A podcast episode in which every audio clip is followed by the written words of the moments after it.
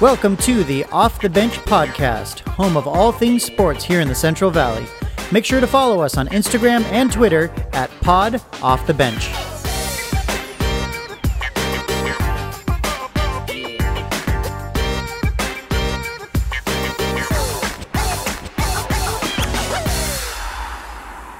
All right, welcome back. Off the Bench podcast, episode 61. And uh, man, Jason, there's a lot going on right now. We get to talk about some teams that are still alive, making some deep runs in the uh, in the state playoffs. Yeah, man, it's super exciting. Uh, you have Bullard basketball, Bullard boys basketball. You have Clovis North boys basketball. We talked about uh, we talked about that when we had Tim Amundsen on the radio show. It's just right. All the Amundsen, all they do is win, man. Even uh, it's funny, but Ty's daughter, the other brother in Arizona, she just won her third straight state championship in Arizona. Jeez. So, like, I'm just, I'm literally telling you, that's this family just wins. And we joked around how I don't remember the last year, and Amundsen was not in the section championship. Granted, both Amundsens were not in the section championship this year, but they're, I think they're fine with that with their deep state runs. They're one game away from being in the state championship. Yeah, they So- were they were close enough to that to act to make state still. So yeah, they could wind up at at uh, Golden One Arena.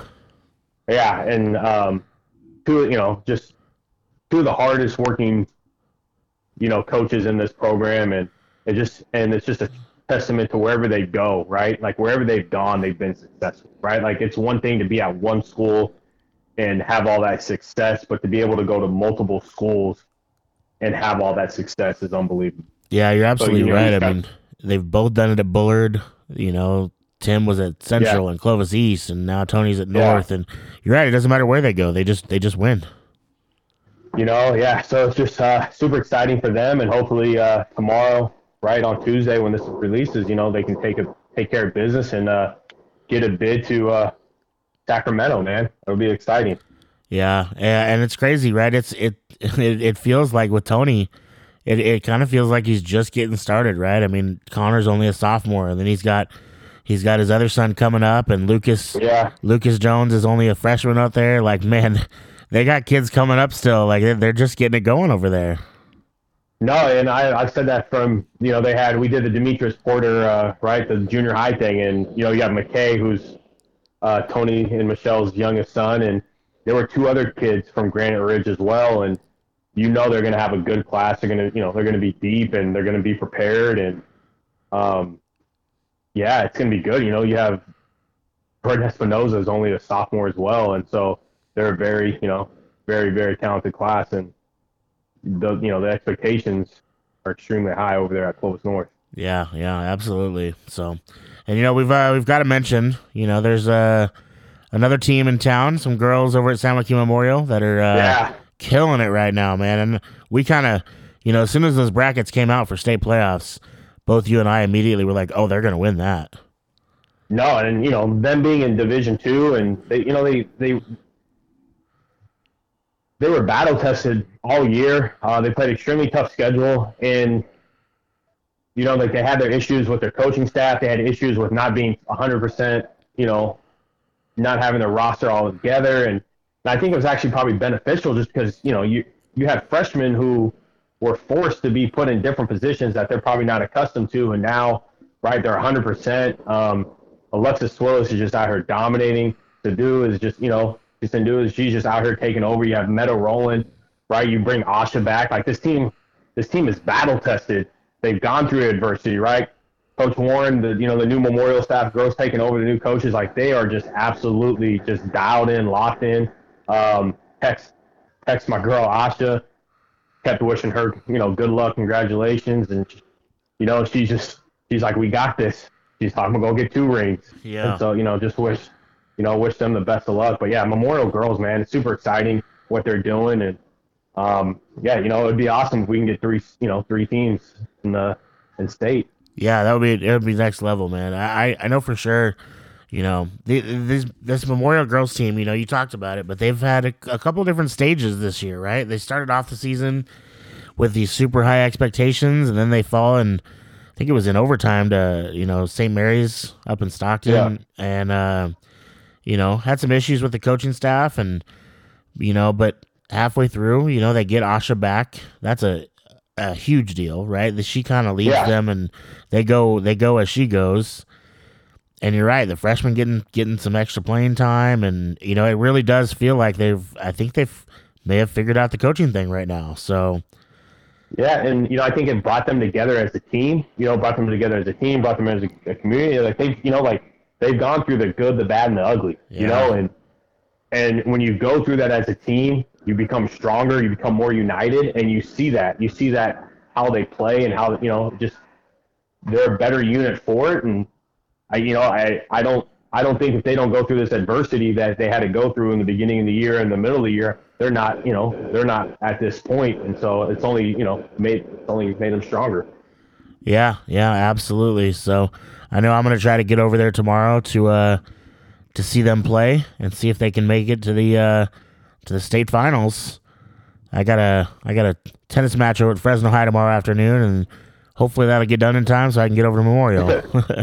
Yeah, but but then you got to give a shout out too, though. Like you know, it's unfortunate. You have, you know, we have two public schools in the open division uh, from the same high school, right? You have Clovis West, the boys, Clovis West girls, um, and you know, it's what they're doing at a public school is not, you know, you just don't see that very often. And right, they lost to Clovis West lost a very good Modesto Christian team at the, you know, down to the wire, very good team.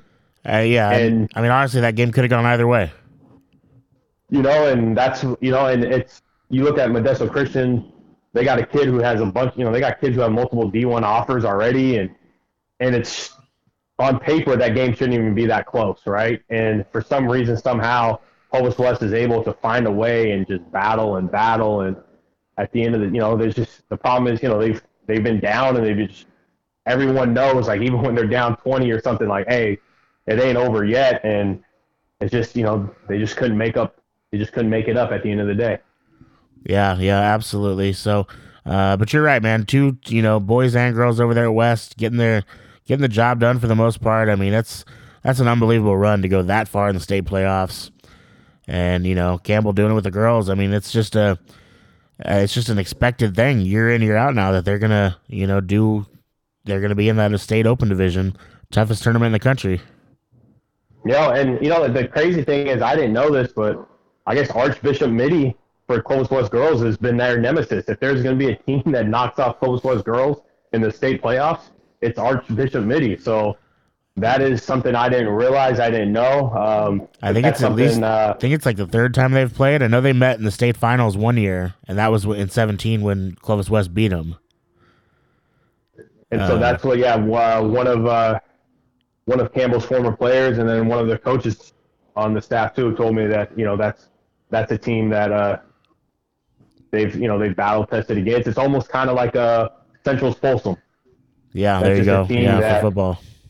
Yeah, it's just that team that you know you're right there and got to get over that hump. You know, and that's one of the things that you probably you probably go on to assume they beat them. They're probably going on you know the state championship or something like that. But Yeah, yeah, hundred percent. So just man, it did even if it even though it didn't go their way in the end, unbelievable year. I mean, no, just makes you year. just makes you wish you could foot, push fast forward and get to next year already because they're they're just so good, right? They're just uh, it's they're so They're just fun. both teams. You Yeah. know, you look at both teams to see the both at the end of the day, they're going to be top ten teams in the state of California, right? And be at public schools.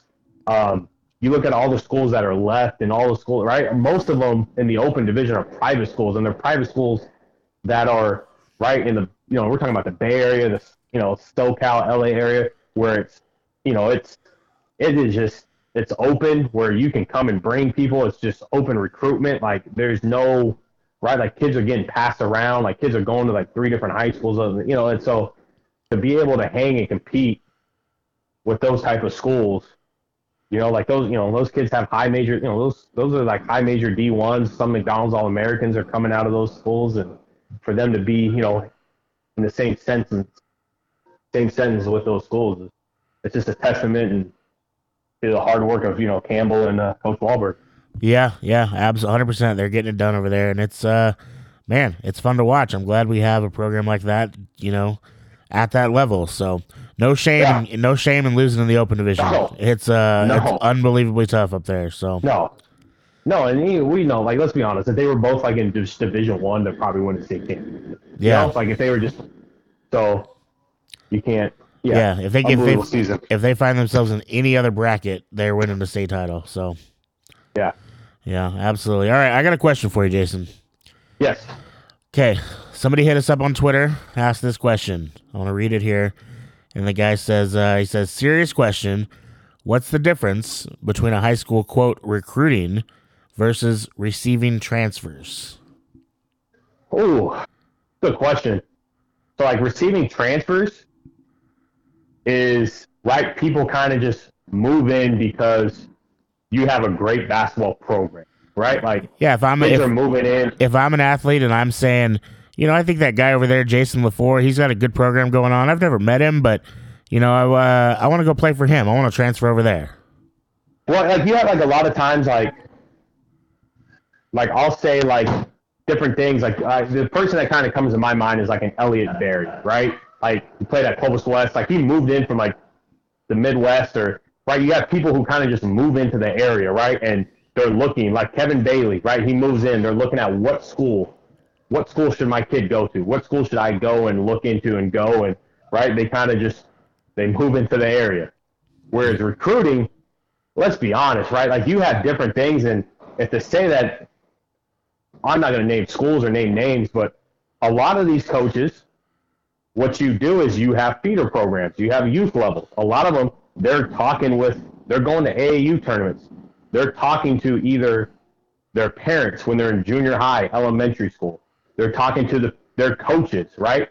And so a lot of times you actually have people that you are talking to maybe their AAU coach or their skill, you know, their workout guy, their skills trainer, and a lot of times that's how it goes. You have those connections, those plugs, and if a kid might not be right, he might be at another school, or the child might be at another school, and then the skills trainer, right, the coaches has connection with the skills trainer. Is like, hey, you know, they're struggling over there. Why don't you bring them? And then you have some coaches that are just blatant, where they just literally will text the kids, text the players, text the parents, and just you know, you have some coaches that are blatantly just doing it, and the smart coaches they do it at they get them in elementary, junior high, right? You can kind of see which kids are the better ones in elementary and junior high, and you kind of get them. And I'll say this in Clovis Unified: if you get a kid who moves in, you can get them going into their seventh grade year. They're grandfathered in, right? So if I have a kid that right is in the Clovis High area, and I want to go, we'll say Buchanan area, I'm going to get them to commit to go to Alta Sierra because there's no issue. Now, they're at already at Clark, and I try to get them. Now you have to sit out a year, but but yeah, there's a big difference. Yeah. there's a huge difference. Yeah, it's interesting. You know, I think I know. I have an idea at least as far as where what caused this question to come through, and uh, because we got a text the other day from somebody else who was kind of asking something similar, like, you know, what what's going on here. Um, and I do think there's there's a bit of a fine line, right, between, you know, they, you may have a, a school that's not recruiting, um, but ha- does have several kids that transferred in. And if that's the case, you may want to not, you know, be on social media bragging about your Well, home your homegrown Well, program. like I'm not trying to, like here's my thing is so like you have let's we're gonna talk I'll talk about Buchanan baseball, right? You have you have that person going on social media who's literally going and DMing kids and just like, hey, why don't you come to Buchanan baseball? yes. Whereas you have other people where they all play together on an all-star baseball team as youth, right? And all decide, hey, where can we all go to school together, right? There's a difference, right? Because Buchanan's kind of done, Buchanan's done it for baseball where they've had kids that you know they've all played youth travel baseball together, and they decided like, hey, we should all go, let's all go to Buchanan, right? Okay, they all go to Buchanan. That's one thing, and then there's the other issue where you have other people who are literally DMing and it's like, hey, you would be great here for this. So there's, you know, there is a difference, and you have some kids, you know, it's at the end of the day, I look at it as this: parents are going to make whatever decision is best they feel for their child, right? And if playing on a team, playing at one school, you feel like is going to be a better for your child, I'm up for whatever. Whatever the parent feels is best for their child, then by all means, do what you think is best for your child. Yeah, yeah, I, I agree with that. Absolutely. So, Yeah, yeah, good. Uh, definitely a good conversation point there, though. Piece there, uh, just something Yeah. to talk about. So, um And then you had uh, then we talked about. I guess we could talk about soccer because that's all over the news right now. bro, talk about an ugly, just an ugly way to end. You know, incredible, incredible seasons by a couple of teams. Yep. Um, had Sanger and then Buchanan girls soccer, like women or girls soccer. Like it's just because that's why I feel bad is if you are definitely like you're a senior, right? Like your last high school soccer game, that's what you're gonna remember yeah, is that type of stuff, and that's just that's unfortunate. It really is, and you know it's. I hate when people. I, the funny thing is, I see it on social media. People like it's 2022. Like, let's calm that down, man. This has been going on for crap. Like, don't act like oh because it's 2022 or something. I mean, this has been going on for years and years and years, and because it's 2022, like, there's a lot of things that you know, the United States is backwards on, and you know, we live in California. It's not as prevalent, I would say, as most regions. But let's like, don't get it twisted. There's still a lot of work this country needs to do when it comes to that type of stuff. yeah. I think that's probably why it's a little more, a little more shocking too, is the the, the fact that it did come from California, right? That, that we are pretty, pretty darn diverse around here, and uh, in the state. So, but yeah, yeah. I mean, just an ugly way, just, just really, really bad. I'm, I'm looking at a. um, a press release from the other school right now. I haven't really had a chance to look read through this yet, but it it looks like they did put out a press release talking about it. Um, but yeah, just just ugly, man. Really feel bad for the those kids um, having to go through that, man. Sucks. Yeah, it really does. On a brighter note, I got to give a shout out to my guy Colin Slater, Big West Conference Player of the Year, Big West Conference champion. Got to give a shout out to my guy Colin Slater. Tell us about it. You, got, you, you met the you made the trip down there to see it in person. It's I went with my guy Alex Gianetta. We were there for senior night. Um, I always told Colin didn't matter where he was, wherever his senior night. I for you know for a second I thought I was going to be going to Tulane, going to New Orleans. Yeah. I'm kind of classic. He's back in Long Beach, but no, yeah, it's. I always told him I'd be there for his senior night. Um, it's yeah, it, I've known him since the third. I met him in the third grade. Uh, you know, was fortunate to coach him, be his head coach seventh and eighth grade, be his uh, position coach his freshman year at Clovis North, and been able to be a part of his journey and you know my feelings for that kid, my love for that kid is just I've never coached a kid for as long as I've coached Colin Slater and to see him cut down the nets, to see him all the work that he's put in, right? Like people don't know like on New Year's Eve, he's in the gym at midnight. That's a family tradition. Like they're shooting from the new, end of the new year or end of the old year to the new year's, right? Like Al's Gianetta in Hoover's gym at from like 11 p.m. to like 1 a.m. with the Slaters getting shots up, right? Like those are the type of things like people don't understand the work that he's put in and to see him triumph and cut down them nets, man, to be a Big West champion now for him to be the Big West Conference Player of the Year is, you know, it's it was it's unbelievable to see that and be able to hug him afterwards and you know just tell him I love him is so happy and so thrilled for him. Yeah, that's uh yeah, just a really cool moment, right? To see him go from uh, you know, little little youngster, junior high kid all the way to this moment right now. Really cool. Yeah, Um yeah, I mean and he's been successful at every absolutely every level, right? He goes into high Ah. Yeah. school and has tears it up at Clovis North, then goes to Emmanuel and immediately they're in the open division playing against Chino Hills and yep. um, man, just tons of success everywhere he goes, and uh, absolutely thrilling and unbelievable year this year too.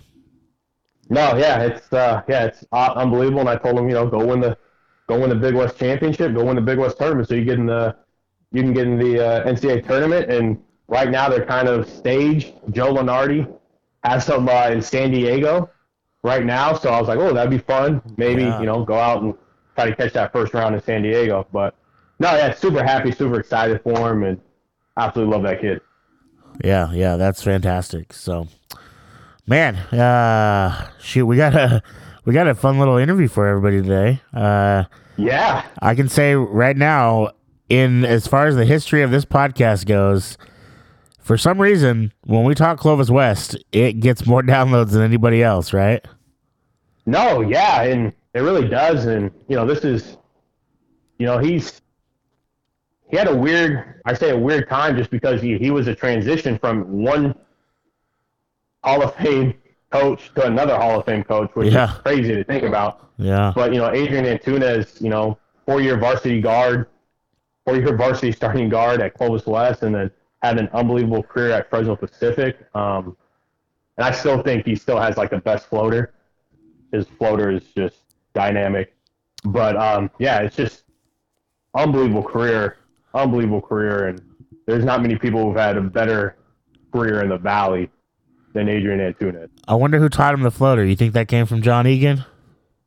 I would say so. Egan, and that's what I tell people all the time. If you need a trainer, you need a guy to work out with.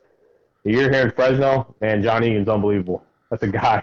That's a guy you got to contact. I ran into John uh, a couple nights ago over at a, at a Clovis West game, and he said he's just from uh, coming on the show. He's actually had a few people call him about working to working out. Oh, that's awesome. yeah, No, yeah, he's he's he's a great trainer. I tell people all the time. You know, you got guys like John Egan. I go John Egan, Colin, uh, Colin Slater Senior.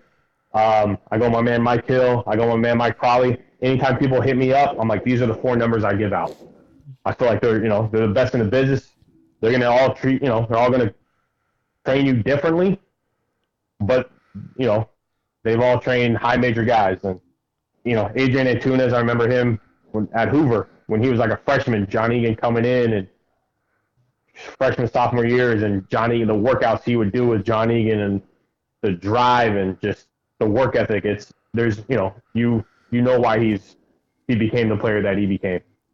yeah. It was cool hearing uh, hearing Adrian talk about that and how when he moved back to Fresno, when their family moved back, that you know Egan was one of the first guys he connected with, and they got in the gym right away, and you know he never left him. So Yeah. cool to hear him talk about that. But yeah, we're gonna let's get right to this. This is uh, episode sixty-one of the Off the Bench podcast, and today we are sitting down chatting with Clovis West and Fresno Pacific alum, Mr. Adrian Antunez. Let's do it. Here we go.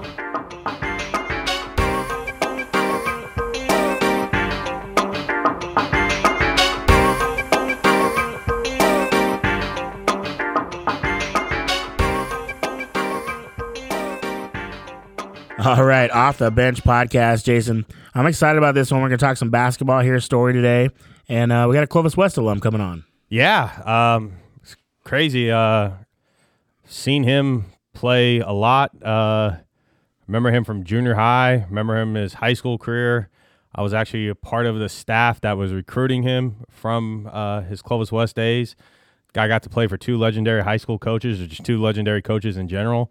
Uh, probably, I still think he probably has the sweetest floater of any guard I've ever seen in this section. I still think he has the best floater of any guard in this section. Um, it's Adrian Antunez, man. How you been? I'm doing well. Thank you guys for having me on. Uh, you know, it's a pleasure really being on this podcast with you guys. I've, you know, I've listened to some other other people on here, and I'm just, it's a pleasure to be here. No, man. Thanks for coming on, man. Thanks for taking the time. Of course. Yeah, I'm excited to hear the story, Adrian. I it was probably I don't know right around your freshman year of high school when I just as a fan really started getting back into basketball and going to high school games. So I actually saw quite a few of your high school games at Clovis West, and uh, you guys had some uh, some talented teams back in those days. Yeah, yeah. It was, uh, you know, man, we had some some great opportunities coming here as a as a freshman to a you know a great program with with Coach Orlich.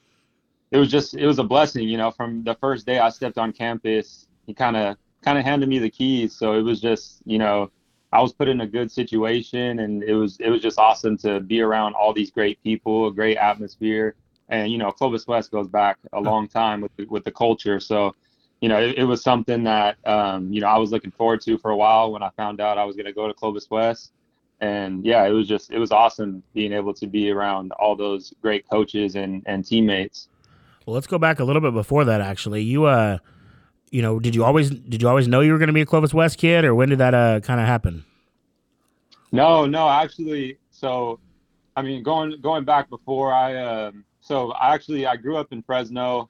I moved to Bakersfield uh, probably around like fifth grade, and um, I, thought I was going to stay in Bakersfield and you know continue on there. But you know things happened. Had to come back to Fresno, and then came back eighth grade year, and I was at uh, Kastner, which is you know the junior high to go to Clovis West, and that's when I figured it out. And you know, when my my parents were telling me like, oh yeah, we're gonna we're gonna uh, transfer to you know the Clovis district, Clovis West specifically, and uh, you know they have a really great program, and you know traditionally they're they're just known for for their basketball, and you know ever since that first that first year, eighth grade here, it was man, it was just it, it made me work harder just to you know have that opportunity, um, just to be able to to go there. I, I, like I said, I didn't know I was gonna I was gonna be going there until I came eighth grade year, but um, at that moment, it was kind of like a little switch turned on in my mind, like.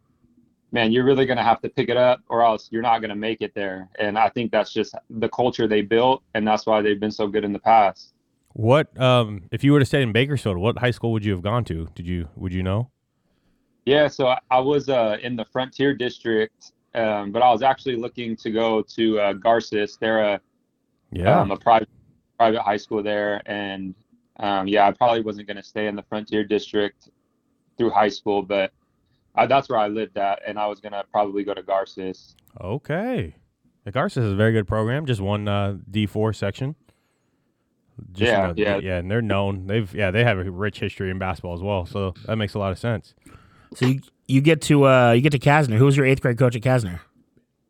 It was uh, Aaron Penberthy. That's what I was hoping for. Good dude. Yeah, man, great, great coach. It had man, we didn't that whole year we didn't lose uh lose one game, and um, it was just a lot to him. You know, he let his dudes go, and we we took advantage of that, and you know we just ran with it. No, you got a very. I'm trying. I think because you have Kobe and Cameron, right? You have Walter. There's you. It's not a bad little eighth grade team right there. Not at all. Yeah, we were. Uh, yeah, we had a lot of dudes on the team. It, it was a, a good year. I was gonna say, yeah, that's a very good team. Okay, so right, we go into Clovis West. You talked about the rich history, right? You play varsity as a freshman, which then, right, all of a sudden, I imagine when you start playing varsity as a freshman at that point guard position, immediately there has to be a name people start trying to compare you to. And Chris Hernandez, right? Like, so what? Like, what is that, right? Because I imagine, right? There's not at Clovis West. That is the bar. Chris Hernandez is the bar when it comes to point guards. For sure, for sure. Yeah, it was. Uh, I mean, yeah, I, I've heard that name, you know, millions of times before I even got to Clovis West.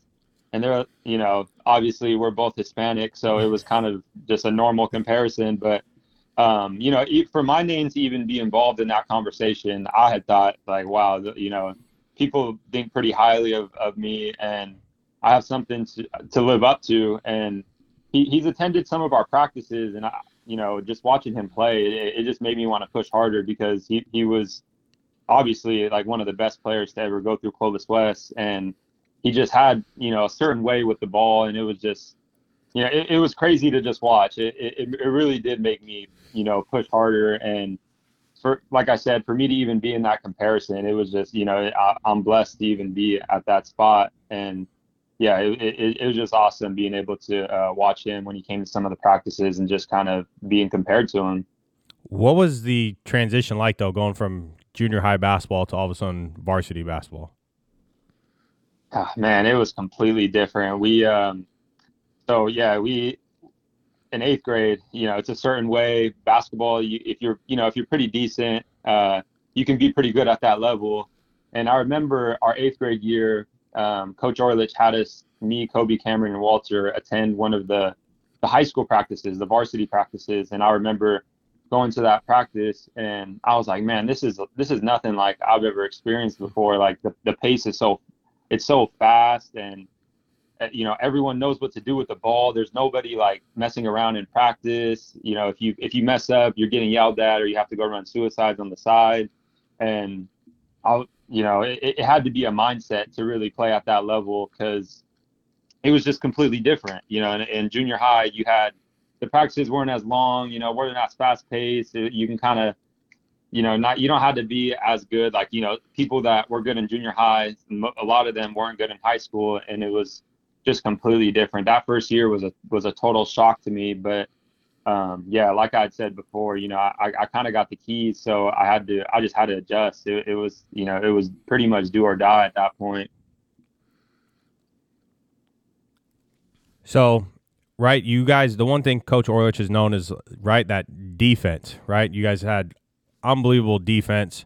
You also took pride in your defense. But you guys, right, your freshman year, you guys are relatively young, though, right? Because I'm trying to think you had you had three sophomores, right? You had Leggett, Stacy was only a sophomore, Mike was only a sophomore. Um, oh my gosh, I can't. The kid who went to Cal Baptist, Colin. Colin Delaire. I was like, could not think of. I was like Cal Baptist kid, couldn't think of Colin's name. But right, so like relatively, your freshman year, you guys were still relatively young, though, right? Yeah, yeah, they well, yeah, those guys were, were juniors at the time when I came freshman year. Oh yeah, right. Because yeah, I forgot you're two years. Yeah, but um, no, yeah, we were young. We we only had like two seniors on the team and only one starter that was a senior. So, you know, it was kind of a setup year for that next year.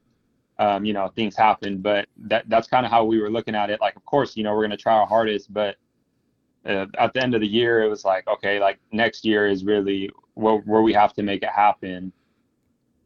So you come in as a freshman. How tall are you at this point? Um, I'm about five eleven at that point, so I'm only like six foot now. So I really didn't grow that much after that. So yeah, I was uh, I've always pretty much been that height Hmm. since since that age. So how'd you guys finish your freshman year? Well, we um, we made it. We were in the playoffs. I think we made it to about the second round, and you know it was a pretty pretty early um, exit. We had to go play in in Bakersfield. Actually, we played against Liberty. They had a a squad at that at, in that year. Uh, they were like one of the top seeds, but you know how it is having to go play on the road Yep. against a good team, and you know you're out of you're out of um, your city, so you really don't have that many fans it was uh it was tough like I, I was a freshman i've never experienced that and i was um it was like it was a shock to me really but it was it was a battle but it, yeah we just we just couldn't get it done So you guys, your sophomore year, right? This is kind of right, like you said, alluded to. This is kind of the year you have right. You have Colin, Michael, Stacy, right? There are seniors. You also have like George Peterson, like right. You have guys that you know it's their senior guys that have been playing together for a while, right? So what was that year like? What was you know like that mindset in the summer? man it was it was grind that that's all i mean that's the only word that describes it with uh in, in basketball i mean you guys probably know better than anybody but it's if you're not grinding every day it's going to catch up to you eventually and um you know we we really took pride in every day showing up and we had a really good senior you know leadership so if people weren't doing their things it was you know they were going to get called out in front of everyone and everyone we were all okay with that because everybody wanted to win and we were all on the same page. Uh, we- knew what it took to get there and yeah we- we just had that great leadership and that's kind of what i you know had to follow after that it's like man now next up you know i have to be this guy but um, yeah it, it was uh i'm it was just awesome having that that leadership where i i was able to just watch and you know kind of take it all in and okay this is what i'm gonna have to do eventually. So yeah, that, that that's kind of how how how it went. So let's talk about those that leadership. You're, you're talking about your seniors that year. So that was guys like, uh, like Colin Delaire and Stacy Leggett, right? Yeah, And and, Michael. Michael. Orlich. Yeah. So what was it like playing with those guys? Man, it was uh it, it was it was awesome. They you know, they're obviously really good players, but they're even better teammates. They um they were always looking out for us and you know, us being the young guys, they kind of like took us under their wing a little bit and just made sure, you know, that we were straight all the time and that's kind of what you look for in in leaders and you know, you don't want them to just be, you know, mean to everybody and you you want them to you know try try to like take you in under their wing and that, that's exactly what they did. Obviously like i said great players and they they kind of just let you know when i came in as a freshman they weren't saying like oh who's this freshman kid? You know they, they embraced it and i was going to compete. So they knew that too. Um, kobe and cameron were going to compete. Walter was going to compete and it was just at the end of the day you know the better guys were going to play and and they knew that. They they didn't you know, treat us differently because of that. And ever since, you know, I had that leadership, it, it kind of get like, you know, cleared the road for me.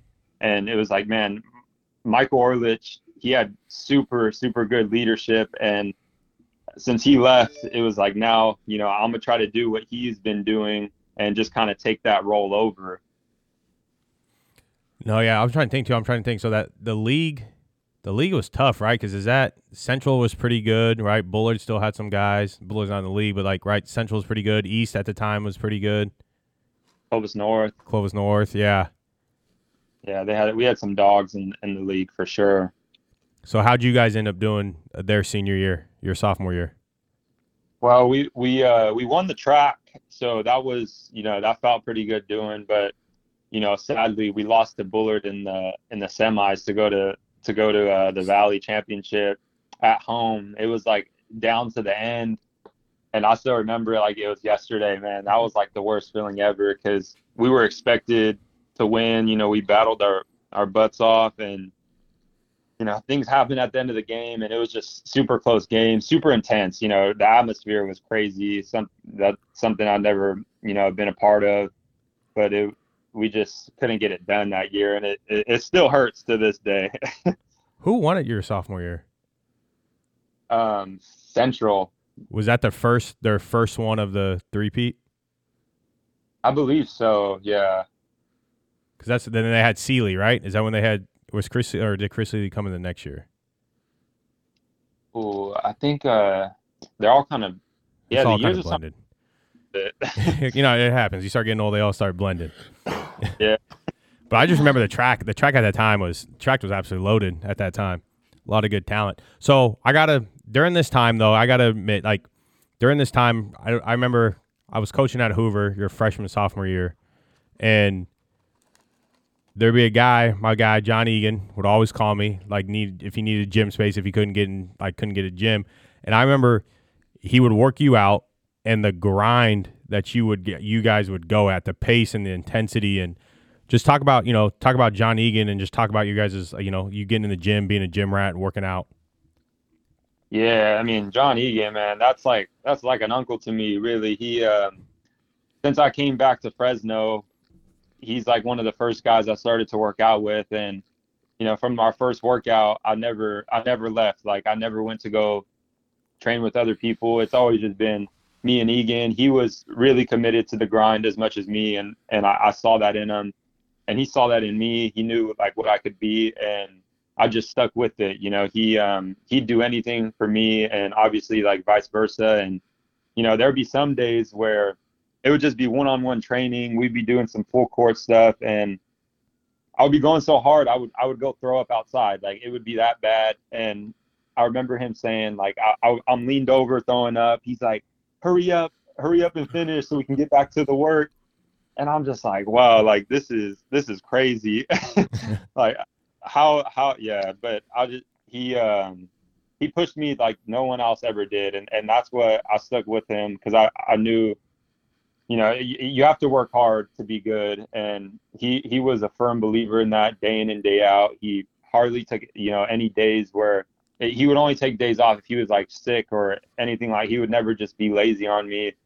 And yeah that's just you know i i, uh, I just stuck with him and he he he really made me into the player I, I, I was you know in high school and college.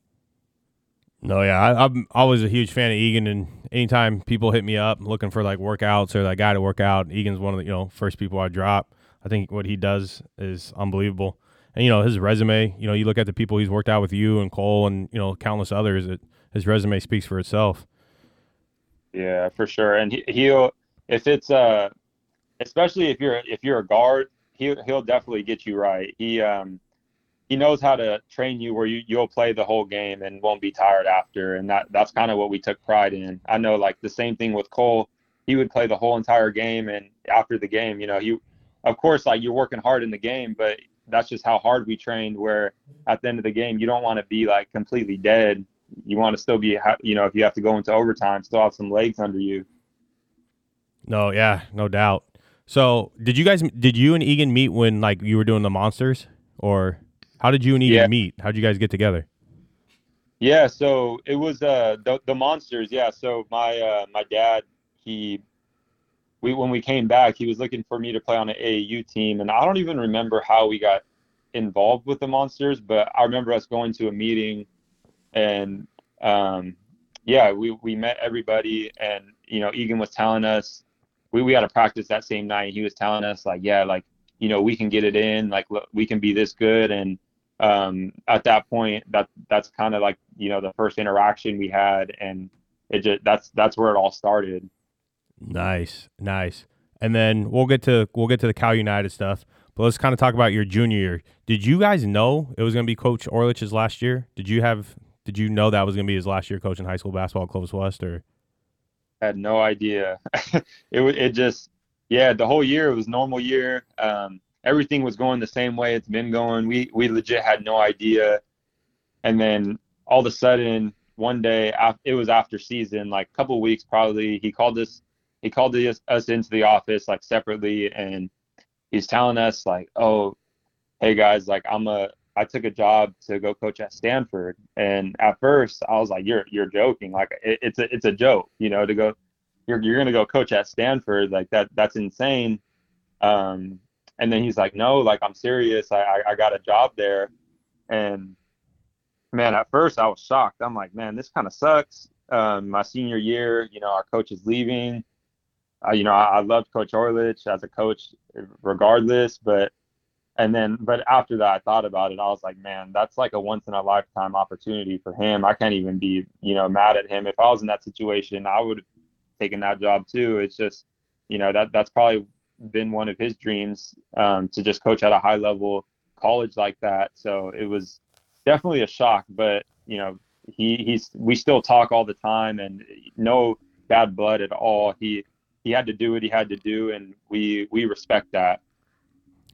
Were you ever like, yo, coach, like you know, after this year, Stanford gonna you know take care of me or gonna hit me up, coach, or?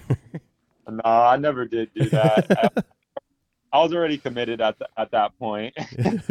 so right, that's like you said, like it's going into your senior year, right? Guy you've played for for three years, all of a sudden, right? He he's gone, right? It's kind of a shock. You guys are surprised. Like talk about just like your initial thoughts of like, all right, I'm gonna go into my senior year, and I don't know who my coach is gonna be, right? And you know, you hear horror stories of you know coaches coming in and you know their thought processes.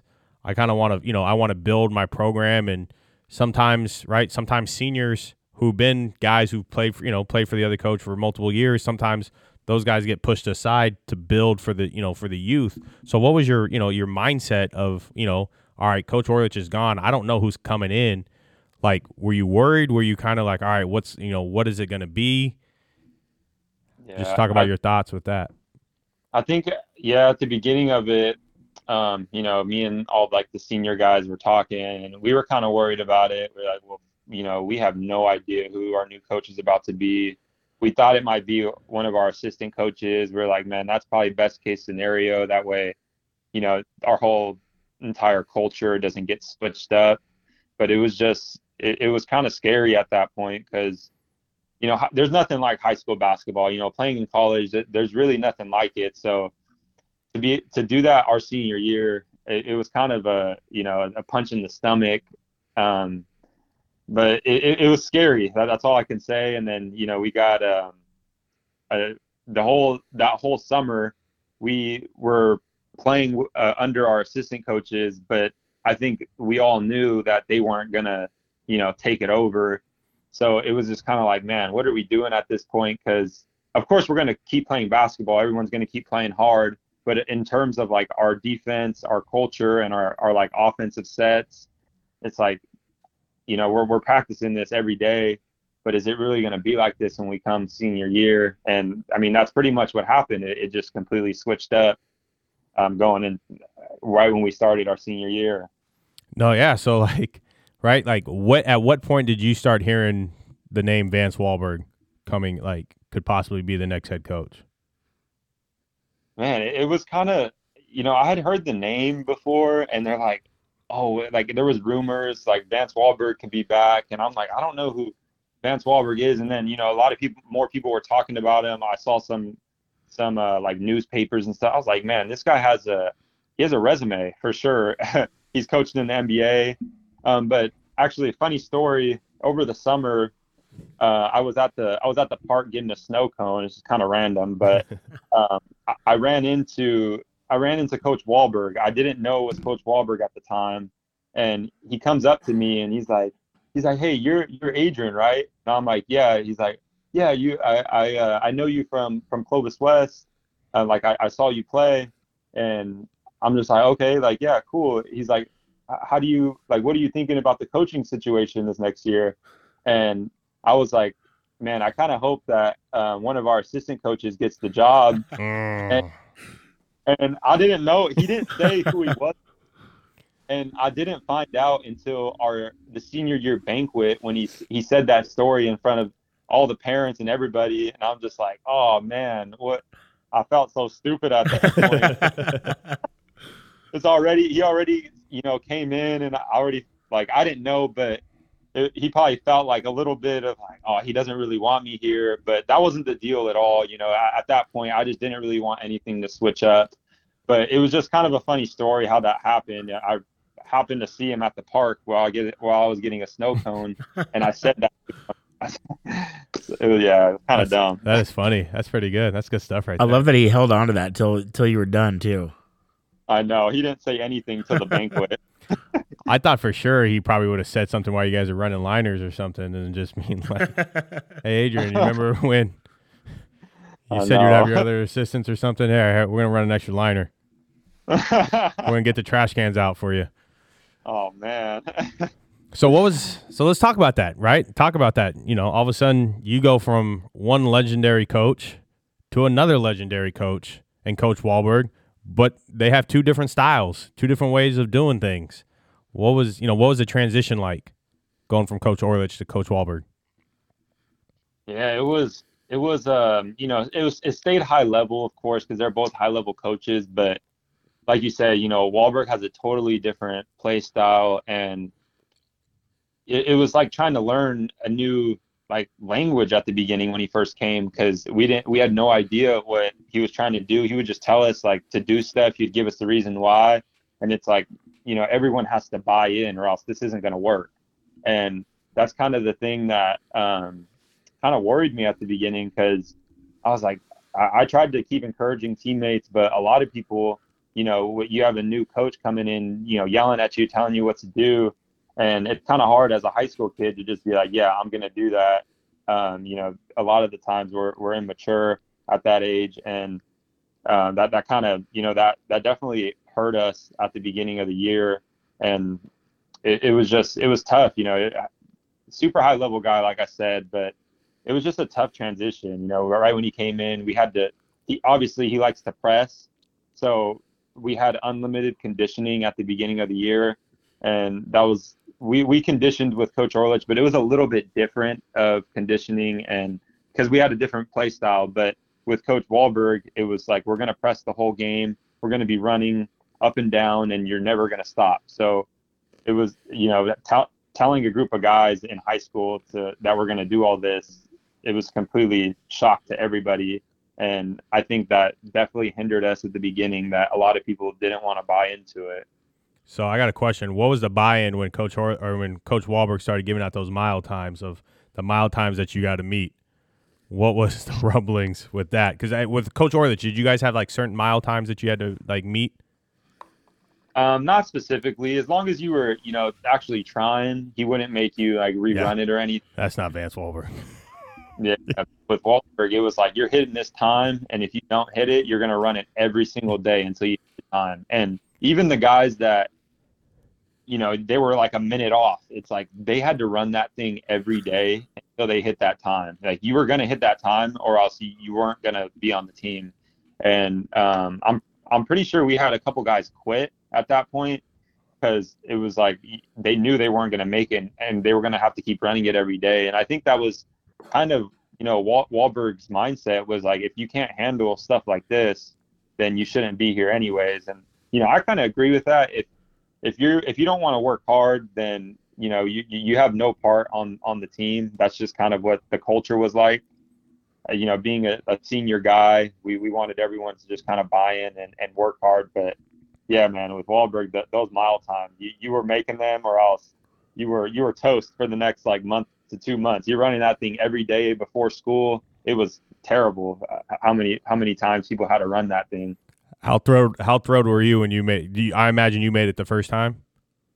Yeah, yeah, for sure. For how sure. thrilled were you when you you crossed that line and you're like underneath the time?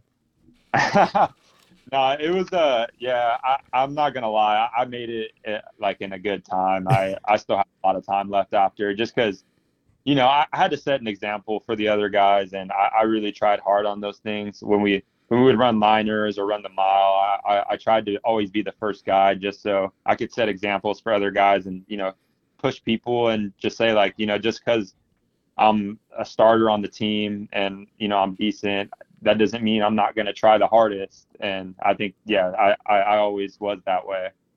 So, how'd you guys do your senior year under Coach Coach Walberg's first year back to Clovis West? I think we did pretty good for considering what was happening. Um, you know, obviously we didn't win valleys. We we uh, we lost. I think it was the the semis again, but uh, overall, um, you know, we had a good team, and it, it, it's it's tough situation when you got a new a whole new system coming in, and everyone just trying to learn it. There'd be sometimes we're just like, man, like, what are we doing right now uh, as players? Because you know, it's it's a, it was like I said, it's a whole new, completely whole new system. So you know, if we had another, if we were juniors and that happened, I think we would have, you know, won the thing our senior year. But you know, you can't really say that. I guess it was just, um, yeah, it, it was tough just having a whole new whole new system. Yeah, definitely just just such a short turnaround, right? Like to be able to have to pick it up a whole new system and like you said you only have really it's you only have like a couple months if you think about it, you know, like cuz it's not like you have you're not coming back in the spring, so it's right whenever coach Orlich, I think I mean coach Walberg when did he when did he officially take over the job? Sometime in the summer or it was like it was in the summer. Yeah, I remember I was in AAU and um, it was like it went on Twitter like yeah, Coach Walberg's coming back to Clovis West, and I'm I'm just thinking like oh man, here we go. Like we got to get ready now. And we had a tournament like a couple weeks before school. It was just like a um, not a huge tournament. Obviously, we hadn't practiced at all, but it was like one of those summer things just to kind of get acclimated with them. And um, we played pretty good. You know, we pressed the whole time and I just thought to myself, like, man, this is not gonna, this is gonna be different. Like, it's gonna be way more intense every game, and we're just gonna, you know, we're gonna be tired. Uh, that's just because you, we're pressing the whole time. no, yeah. So like, I was, you know, just doing the math in my head. Like, it's right. Like, you have four months really to learn a system. Then you got like games, like official season starting, right? Like, if you were to start in July, say he gets the job in July, it's July, August, September, October. Games are in November. You know, like that's hard in a four month span to be like, all right, let's pick up, you know, the whole new system, whole new offense, whole new defense, whole new verbiage. That's yeah, that's that's a tall task. It is. It is. Yeah, we were. Uh, you know, we practiced six days a week. We on the weekdays, you know, we would have school obviously, but we would go like three hours, three and a half hours. And then some Saturdays we would go for like five to six hours, like because we were just trying to learn everything and it was it was crazy. It, yeah, those were those were tough because you don't have a time restraint with high school practices. So you technically um, do. Yeah, you, you technically do. do. you do. You do, Adrian. You do.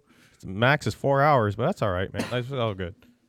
Well, maybe we. I don't know. Well, yeah. mm, that's all right. You guys were doing other stuff, like you guys were like doing film, other things like that that we won't count into. it's all right. That's all right. Yeah. He doesn't do yeah. that anymore, though. Coach Walberg doesn't do that. He keeps them around about two hours max. No, I'm just kidding. Um, okay, so let's talk about you know let's four year varsity guy, right? You you know you played for Cal United, Quincy, right? Like Quincy Pondexter was coaching your teams, which has to be kind of cool. Yeah.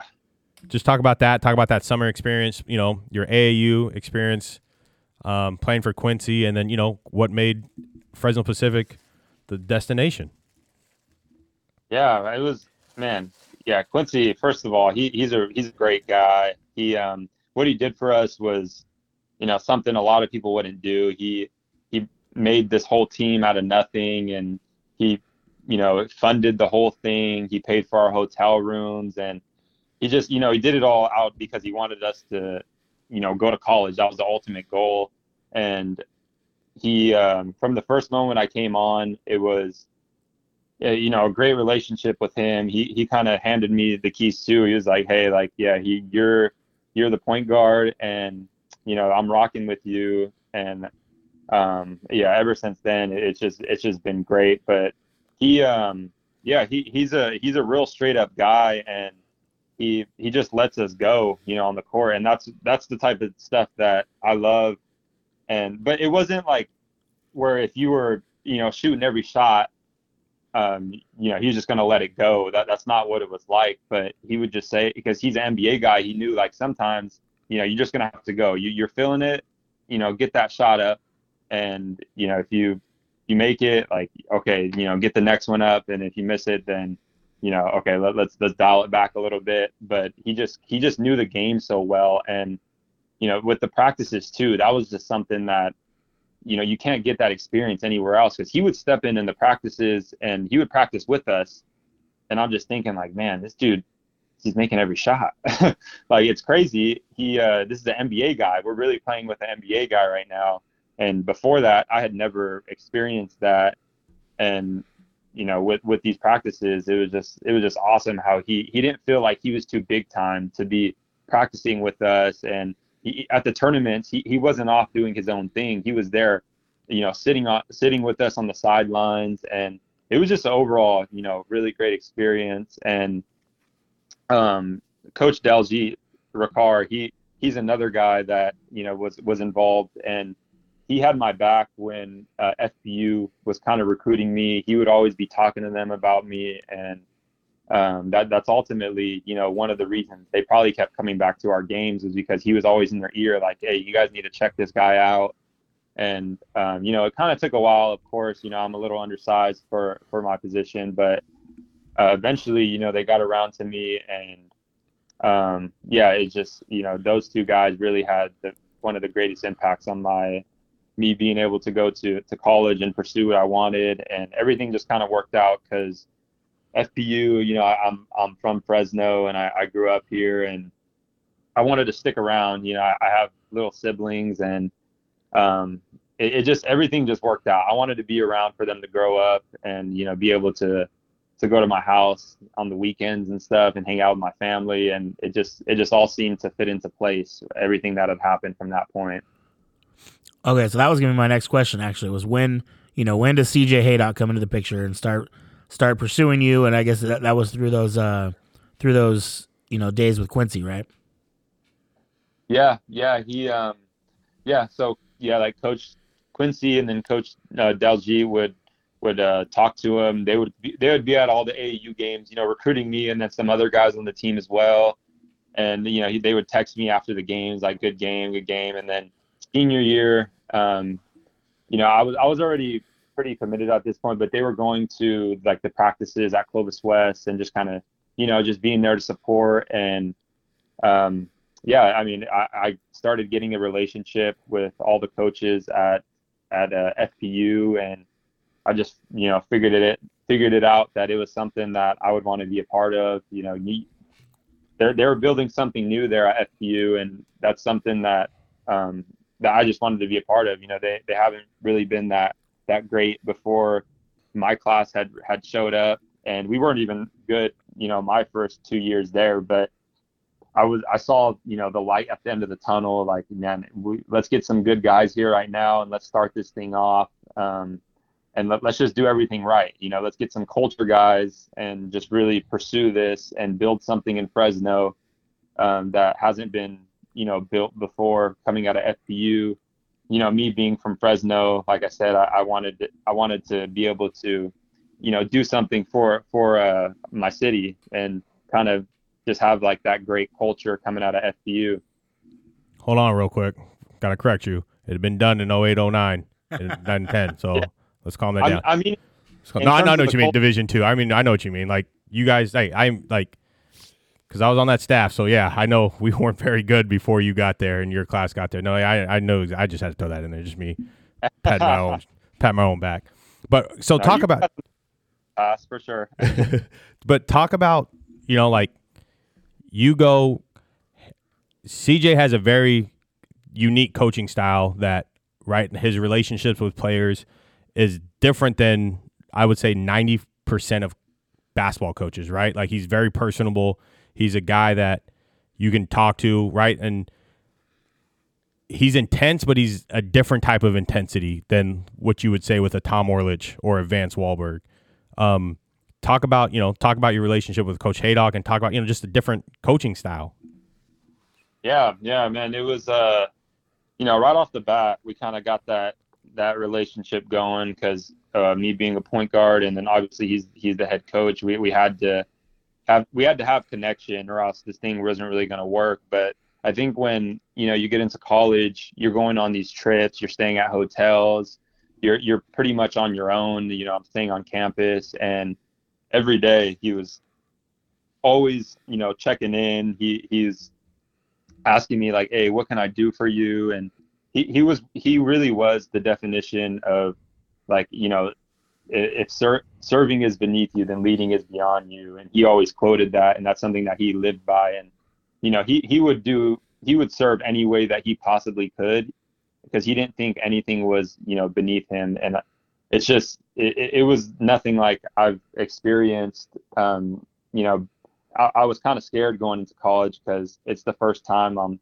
I'm on my own. You know, kind of away from family. I'm still in the city, but you know, I didn't live at home anymore and he he made sure that we were all comfortable and you know had had things to do had food to eat and he, he was just always on top of us and you know sometimes he could be a little harsh but at the end of the day we all knew that he, he had our best interests in mind Yeah, there's not many there's not many head coaches who are gonna do like the laundry. You know what I'm saying? Like we're gonna wash Crazy. the practice uniforms, hang up the uniforms, prepare, get the game jerseys ready before games. That's the one thing, you know, you don't see that a lot with other college coaches, but CJ CJ's always gonna make sure, you know, he's he he's always gonna go above and beyond to make sure he know you know that he's gonna do the little things. And like you said, if it's if you can't if you're not gonna be a servant leader, then you can't you you really truly can't lead. But so you come in, right? You have an amazing class, right? You come in, Amande Coleman, um, which are let's you know, you guys are the building blocks to what helped change the program. I gotta throw my man Kirby. Kirby was a year before you guys, but right, like you guys come in and you guys go through some growing pains, but Coach Haydock is now starting to get his type of guys, right? His type of players into FPU.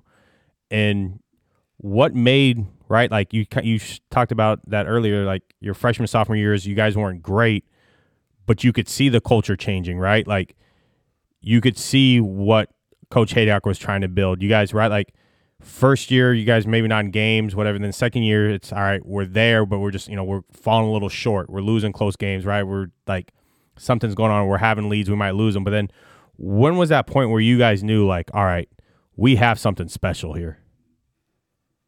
Yeah, I think, yeah, once we hit like our junior year, you know, we really had a, a really solid group of guys. And, um, you know, like you said, we, we would get into some close games, but it was like these are really good teams and we're really competing. Like we, you know, we, we have everyone on the bench, you know, getting lit for, for everybody. And um, it, it, it was just started out from us freshman year. We had to see we had to see the light at the end of the tunnel. He would always tell us like, guys, just see it through, just see it through. Like eh, things are going to change around.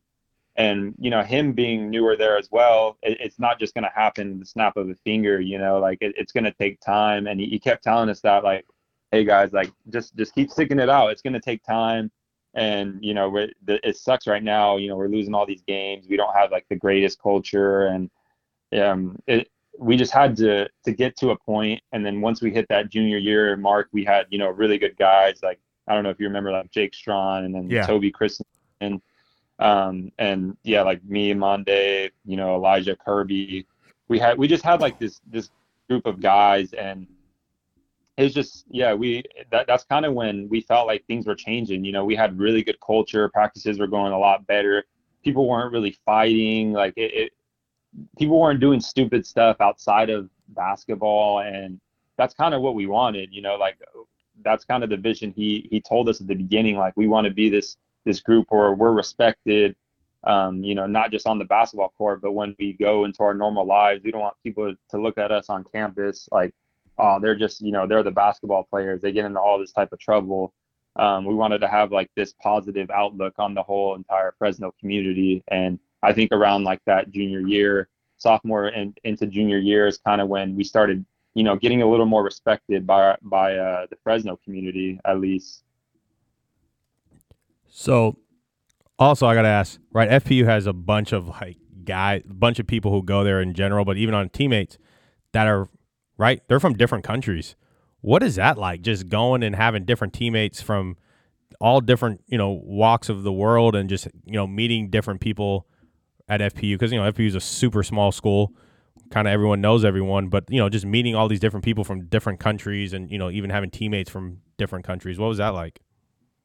And it really gives you perspective on um, just different cultures. It, it, was like it was awesome. I, I, was, you know, I wouldn't trade that for anything. You you get to see how other people are reacting and kind of how they communicate with people, and it just gives you a little like because I've never been. I've been to like one other country, but it was like it, it wasn't really where I, I was in, you know, the city or anything. But I've never got to experience that, and um, you know, just having all these guys around, they they acted you know different. Not not not that anything was wrong but i'm just saying like it was something i've never seen because i've been in america my whole life. And um, yeah I, I remember you know the first the first day that uh, sean and alex they're both from um, the uk you know they, they got off the plane and they come to fpu and um, coach asked me if i could take him to go to the grocery store. And i remember the first thing they said when we walk into the grocery store is why are these sodas so big? And i'm just like what do you mean? Like this is a two liter soda. He's like, yeah, they don't have these in our country. I'm just like, wow, like I, I thought these were everywhere. Just like that's one example of just like how things, you know, are different. Now I know um, they were teaching me things all the time and it was just yeah, it was something I wouldn't trade for, for anything. I'm so glad that, you know, our coaches had recruited guys from out of the country because it, it gave them a chance obviously to come to America and pursue a, you know, a good university, but also the guys that were already here. Um, it gave us a chance to just learn from them and learn different, you know, walks of life.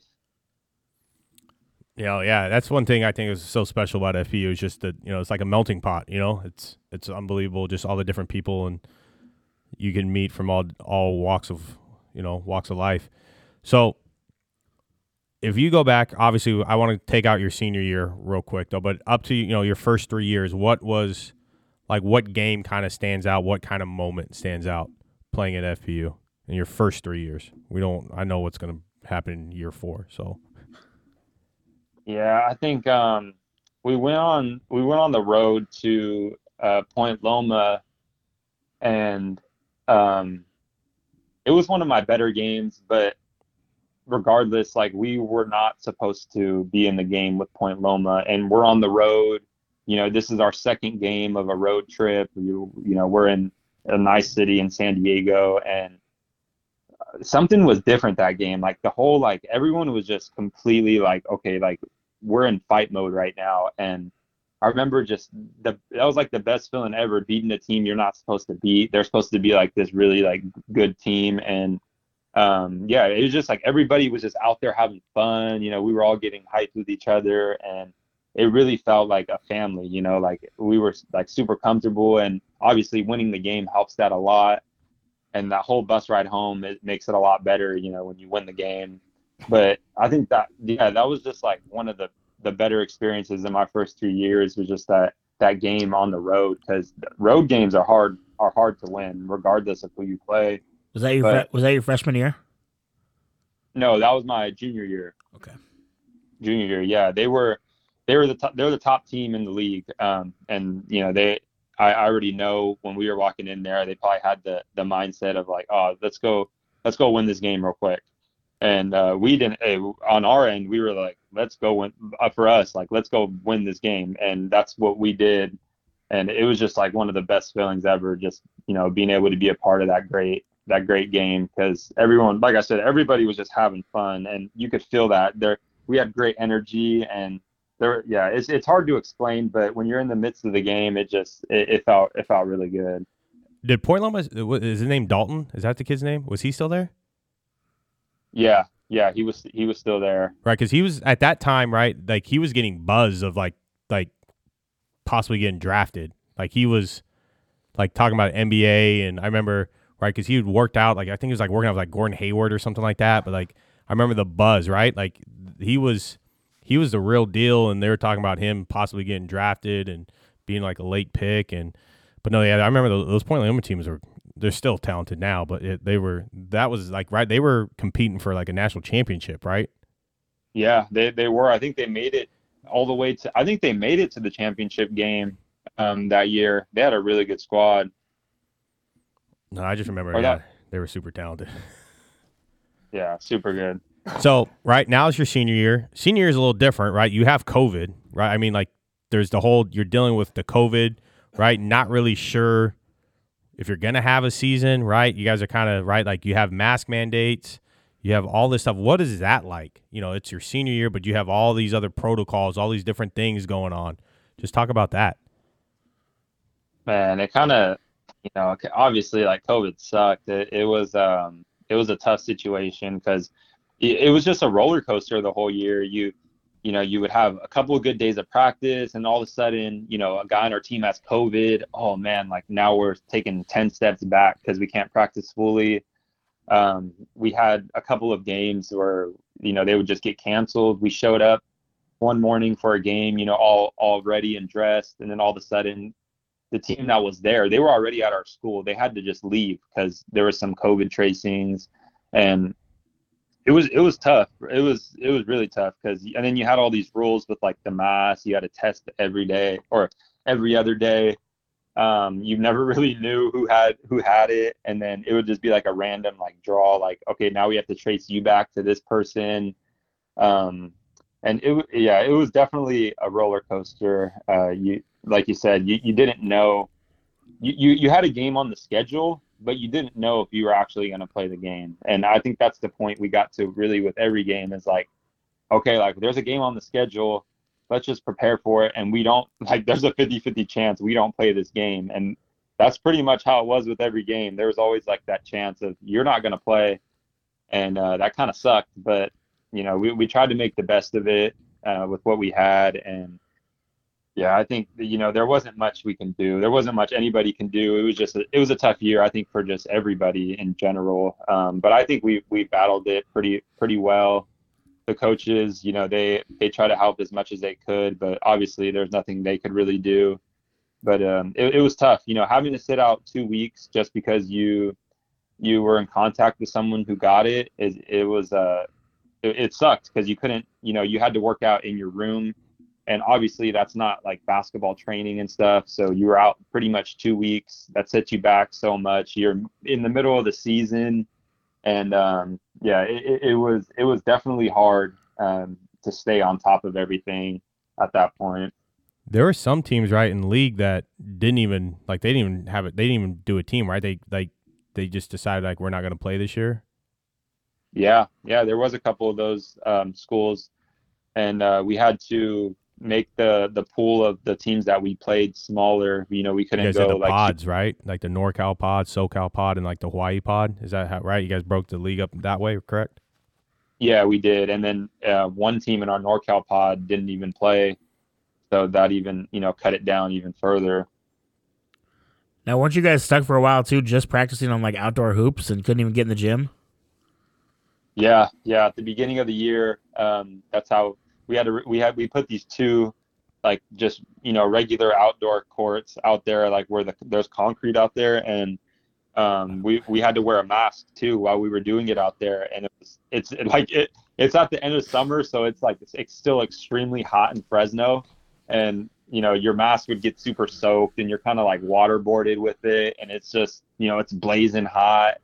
Um, but we got it in regardless you know it, that makes you appreciate getting in the gym a lot more and just you know it, like i said it, it, just it was tough to be able to have to do that outside um but but yeah isn't there planners out there yeah yeah we had how do you how do you to, avoid the planners you just is that like an extra defender setting a screen right there like taking it to the streets man like you guys are going real like taking going outdoor to the streets right there Gotta watch out I for your know. knees.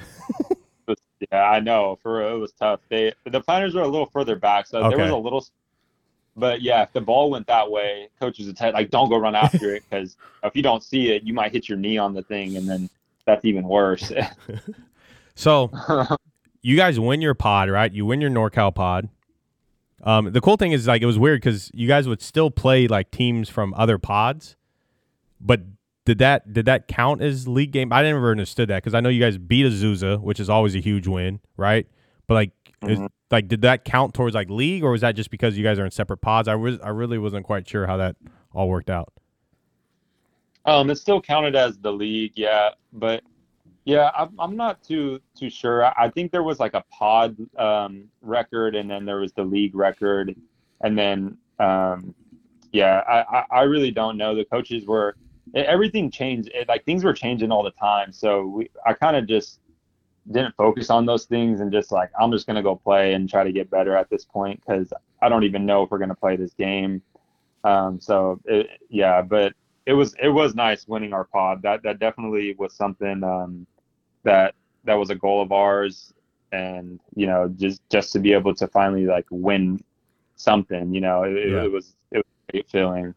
So, right, like, did you like before the season? Did you guys know like what it was going to be? Like, did you guys know like, all right, because you know you got you'll make goals as a team. Like, obviously, a goal every year for every team is we're going to win league. But did you know like they were going to split that up into three pods, or were you just like, hey, we're going to do league, and then how? Like, did you guys kind of have an idea that it was going to get split to the three pods?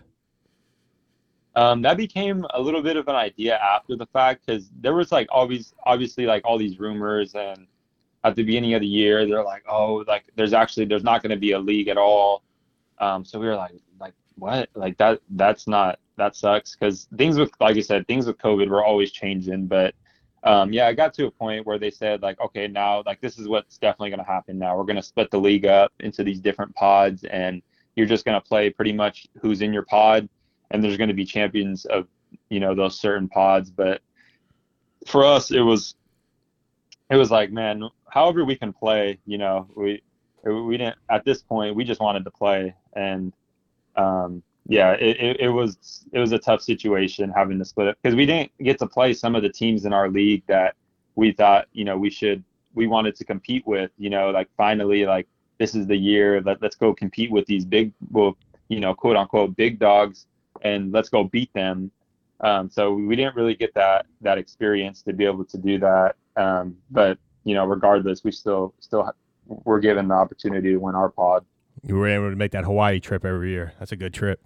Um, so, right, like, what was the feeling like when you guys, like, you were going to the tournament? When you guys got that, you got that bid. I remember you guys, you know, the video of you guys sitting there watching. But what was that feeling like when you saw a Fresno Pacific NCAA tournament bid? What was that feeling like? Man, I think that's the top feeling that I've had in basketball, like my whole life, really, because, um, yeah, I just at that moment, I just something you know popped into my head from me as a freshman coming in, and it's just like, man, this is something that we kind of just dreamed of, you know. It wasn't something that actually happened, and me being young as a freshman coming in it was like, man, that's that's definitely the goal, but you know, that's definitely that's super far away than from where we're at right now. Um, and then you know, we're all watching it together and just you know, just hoping and praying like, please, our name get called. And when it got called, we all just kind of you know celebrated together, and it, it was just like the best feeling, yeah, I've ever had in basketball at all. It was it was great. No, you know, you that's the one thing you're first of. You're the first team to ever, you know, Division two to ever make the Division two tournament. You know, like that has to be unbelievable feeling. That's something you know nobody will ever be able to take from you guys. Yeah, yeah, man. It, it is def. It's it's a different feeling. It's it's kind of hard to to even explain, but it was just something you work your whole, you pretty much like work your whole life towards a certain goal, and uh, that's one of the the goals for you know anyone even in like high school. Like, oh yeah, I'm gonna go to college and I want to you know go to the tournament.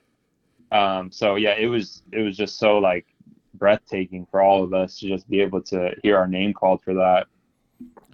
So I got to ask you real quick. You are Where did you finish all time scoring list? I was uh number number five. Number five. How far were you? Did okay? Was Amande? First of all, we got to talk about Amande Coleman because he was your teammate. Where did he finish on the list? Um, I believe he was number. He was either number two or three. Um, yeah, I don't. I don't know exactly, but it was definitely one of those two. So, you technically have another year of eligibility. You could have came back this year, right? You you chose not to. Like, and congratulations because you're engaged, correct? Yes, yes, I am. Thank you. congratulations. But right, so like, you technically you got another year, and you you know last year you guys didn't have very many games because of COVID and everything.